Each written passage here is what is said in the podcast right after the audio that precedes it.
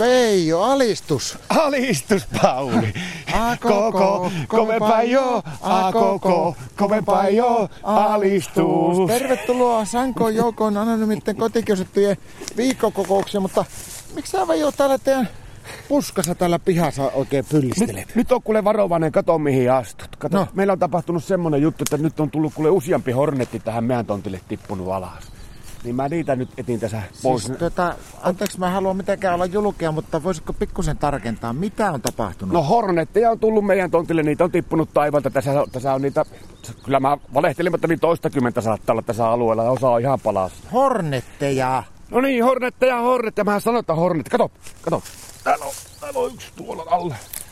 Eihän, siis eihän tuo mikään hornetin palanen, kun tuohon on kanan palanen. No hornet, eikö näitä sanotaan meille? Ai niin, on näitä maustettuja kanoja. Näitä on, kato. Mitä teillä on tapahtunut? No ilmatilaloukkaus. Tää? Vakava ilmatilaloukkaus ja kahteen kertaan. Eikä. No oli, oli, kato. Eilen illalla niin tuossa oltiin Martan kanssa grillattiin näitä hornetteja tuossa oltiin, niin naapurilapsit sitten lennätti leijaa ja niillä oli mahtavasti sitä siimaa, sitä narua niissä leijoissa, niin tosi korkealle saivat ne menemään, mutta kun aika kova oli se vinkka, se tuuli, niin se yhdesti sillä, mikä sen pojan nimi on, Enstikö se on, niin Enstillä vahingossa se karkas meidän tontin puolelle siinä se leija, semmoinen punainen leija lennätti sitä, niin Kato, Martta jäi vähäksi aikaa varjoon, kun se leija oli siinä eessä. Se Martta, Martalla pikkupunaviinissä, niin hermot on tunnetusti vähän kirjemmänä, niin se, se antoi jo ensimmäisen varoituksen. Sanoi, että nyt kuule ensti, niin, tuota, niin omalle tontille se leija tai tuota, niin, alkaa tapahtua. No eikö tästä mene viisi minuuttia, niin Enstillä taas karkaa se vähän leija.